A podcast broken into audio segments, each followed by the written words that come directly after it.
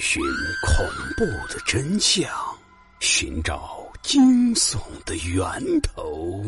欢迎收听老刘讲故事，让你我一起彻夜难眠。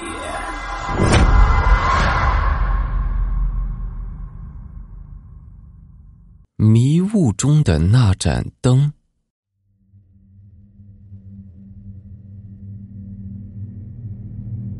九九重阳节那天，我和老公开车去山中求子。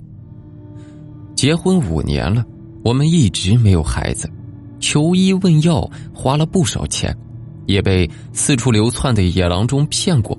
所谓病急乱投医，我们却是不放弃任何一个希望。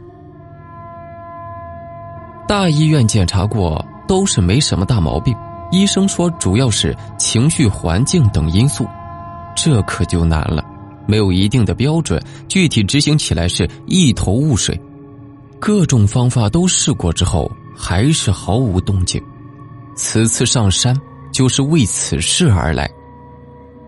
在没进山之前，天气是一片晴好，阳光万里。可是刚拐过一个弯路，眼前就雾蒙蒙的了。一股股的轻雾从山上下来，缠绕飞舞，由淡转浓。渐渐的，我们看不清楚前面的道路了。老公开的是越来越慢，打开灯光，能见度也就只有几米远。大部分的客车都停了，三三两两的人群都开始往回走，还有几个人在惊奇的看着我们的车。摇着头叹息的离开了。老公看见如此情形，也打起了退堂鼓。不如我们也回去吧，明天再来，或者再选个日子。我一听就心口发堵，想起平日里为此事所受到的指指点点和婆婆的冷言冷语，气都不打一处来。要回你回，反正我今天非要上去不可。成不成？再次一举，我为此事遭的罪还少吗？说着就红了眼圈，要掉泪的模样。老公无奈，只好硬着头皮往前开。在犹犹豫豫中，我们已经走到了半山腰，前后左右全都是雾蒙蒙的，白茫茫的一片，什么也看不清楚，早已经分不清楚哪是路，哪是山。哪是树木和岩石？汽车基本是比蜗牛还要慢，而且每一步都是心惊胆战，唯恐一不小心就会坠落悬崖。想起路边那些树木丛生、岩石遍布的又陡又峭的沟壑，如果滚落下去，后果是不堪设想。想到这儿，我就头皮发紧，心脏缩成了一团。此时。我也不敢再说话了。不知道，想下山和想上山都是一样的，全都看不清楚，已经没有了退路。看着他，只见他脸色阴沉，紧闭双唇，精神是高度集中，也顾不得埋怨我，而我却开始恨自己太任性。这可是生命攸关的事情，唯有期待上天开开眼，赶紧让云雾散开，放我们一条生路。正在我们左右为难、万分焦急的时刻，一团橘黄色的灯光出现在我们车前，在迷雾中发出了悠悠的温暖的光辉，它忽闪忽闪的向前面漂移着。我抱紧了老公，盯着他，颤声问：“这，这是什么呀？不会是传说中的鬼火吧？”老公一向胆大，哎。哪有什么鬼火？也许前面也是一辆汽车，也说不定。我们跟着他走，他的速度也不是很快，始终保持着让我们看见的距离啊。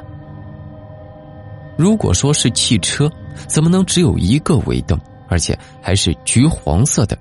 汽车的尾灯应该是红色的才对呀。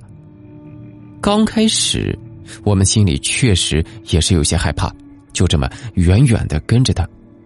后来见也没什么事情，而且盘山公路的弯度他掌握的刚刚好，我们就开始放心的跟着他。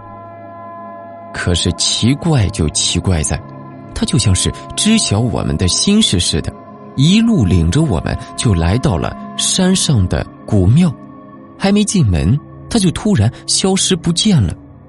此时，大雾瞬间就散了，古庙清晰的出现在我们眼前，里面有袅袅的青烟飘散出来。正午的太阳照着院子里面那蓬勃生长的树木草丛，寂静安好，一切好像从未发生。再想找找那橘黄色的灯光是怎么一回事，却是没有了一点的痕迹。庙里面只有一位老太婆在笑眯眯的看着我们，为我们递上香，和蔼的看着我们上香许愿。最后我们要下山了。他又是依依不舍的目送了我们很远，仿佛我们是他的亲人一样。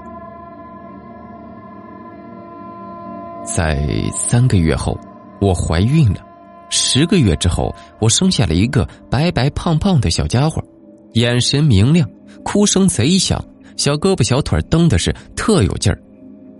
当孩子满了一周岁时，我和老公就又开着车上山还愿。当我们再次走进寺庙里时，却发现一切都变了模样。那位和蔼可亲的老太太不见了，只有一个面无表情的老大爷在扫地。我想起那天离奇的事情，就忍不住问老大爷：“大爷，这里是不是有一位老大娘？呃，面目可亲。”可是今天怎么没见她呀？我们上次来时她还在呀。听我们提起老大娘，老大爷的眼神一下子就暗了下来。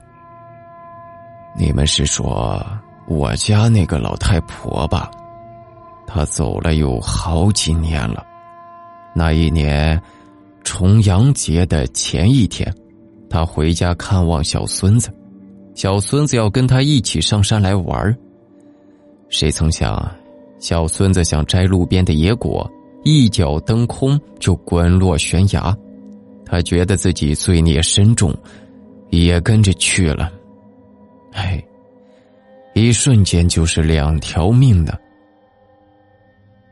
说着，老大也是老泪纵横，泣不成声。听到这里，我只觉得是毛骨悚然。后脑勺发凉，心情却又沉重无比。我安慰了老大爷一番，就心事重重的走了。我们上次到山上求子，正是重阳节那天。那这个老爷爷说的那位老太太和他的小孙子是重阳节的前一天死的。那，那我们见到的是谁呀？如今，只要一起大雾，我就会想起那不可思议的灯光，心里总是觉得怪怪的。好的，各位，故事到这里就结束了。在节目的最后，给大家推荐一个省钱的小妙招：如果您网购有想要购买的商品，先不要着急结账，添加微信公众号 API 二四零。把您想要购买的商品链接发给公众号，然后按照流程下单，即可获得省钱优惠。记住是 API 二四零，API 二四零。